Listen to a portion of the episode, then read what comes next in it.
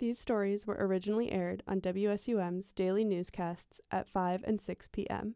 Tune in at ninety-one point seven F M Madison or stream worldwide at W S U M dot org.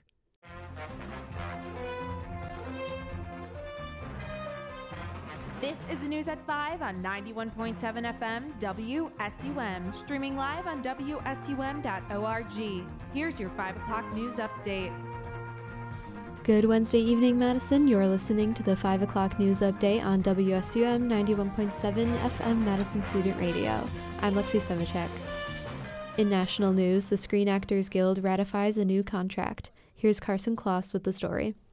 Members of the SAG-AFTRA have finally ratified a new contract with the Alliance of Motion Picture and Television Producers. With about thirty-eight percent of members turning out to vote, the contract was ratified with around seventy-eight percent in favor. The contract will expire on June thirtieth, twenty twenty-six. This ratified contract ends a dramatic, months-long process that included a four-month strike.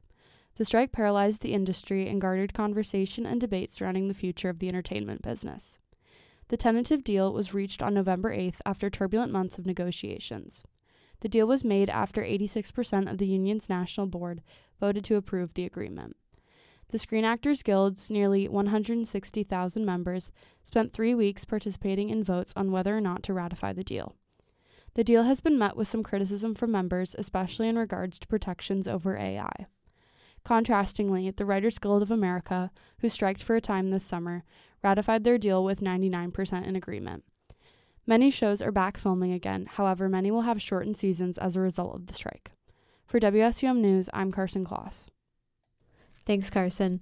In national news, schools in Maryland County remove students from class at high rates. Here's Oliver Gerhardt with a story. Schools in Wicomico County, Maryland have been using emergency petitions to remove students from class at a rate far higher than the rest of the state. The emergency petition process has police handcuff someone and escort them to the emergency room for a psychiatric evaluation.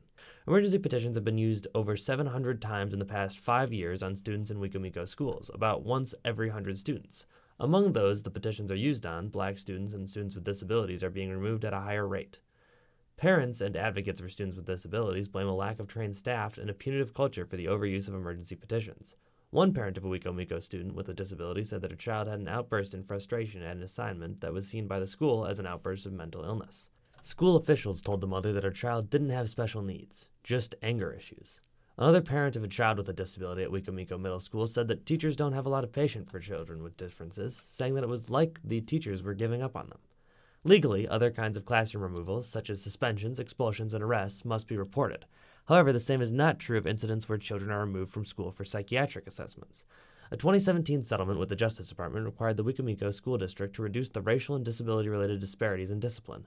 In this settlement, the district agreed not to use emergency petitions as a form of discipline or punishment.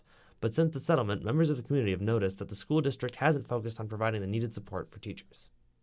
For W S U M News, I'm Oliver Gerhardt. Turning over to sports, here's R J Carroll with an update. Today in Badger Sports, the number twenty-three ranked men's basketball team picked up a huge win last night in their conference opener, seventy to fifty-seven on the road against Michigan State. A J Storr had twenty-two points and Stephen Crowell had eighteen points to lead the way. The team has now won six straight games, and they are back in action Saturday on the road against number one Arizona. Five Badgers earned A V C A All-Region honors. Head coach Kelly Sheffield was named Co-Coach of the Year, and senior Sarah Franklin was named Northeast All-Region Player of the Year. Anna Smret, Carter Booth, and Devin Robinson round out the list of Badgers named to the All-Region team. The team will continue their national championship dreams tomorrow in the Sweet sixteen at home against Penn State. First serve will be at six p.m. Men's hockey goalie Kyle McClellan was named to the Big Ten's first star of the week after only allowing one goal on fifty-one shots last weekend against Ohio State.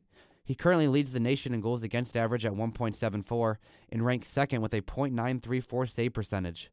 Also, Badger hockey freshmen Quinn Finley and William Whitelaw were named to the twenty-nine player U S National Junior Team Preliminary roster.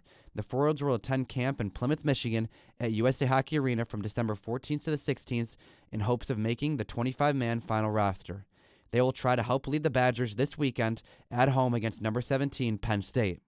The softball team released their schedule on Monday. The fifty-six game schedule starts on February eighth on the road against Arizona State. In professional sports, the Brewers will stay in Milwaukee until twenty fifty after Wisconsin Governor Tony Evers approved funds for a five hundred million dollars stadium renovation. Longtime Packer kicker Mason Crosby is returning to the N F L with the Rams. He was on the Packers Super Bowl team in two thousand eleven. Also, the Packers have made some moves today, signing quarterback, cornerback David Long and running back Kenyon Drake. Finally, the Bucks are moving on in the N B A in-season tournament after defeating the Knicks one forty-six to one twenty-two. Giannis led the team with thirty-five points, and they will play the Pacers Thursday night in Vegas for a spot in the inaugural in-season tournament championship. The final four teams are the Bucks, Pacers, Lakers, and Pelicans. For W S U M News, I'm R J Carroll.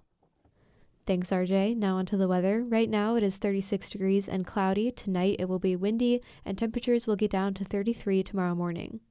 Tomorrow will be sunny and warmer than today, with a high of forty-nine and a low of thirty-three degrees. Friday will warm up to a high of fifty-one and a low of thirty-nine, but will be cloudier than Thursday. We'd like to thank Channel three thousand for being our news partner, and thank you for tuning in. From the W S U M News Booth, I'm Lexi Spevacek. Have a great evening, Madison.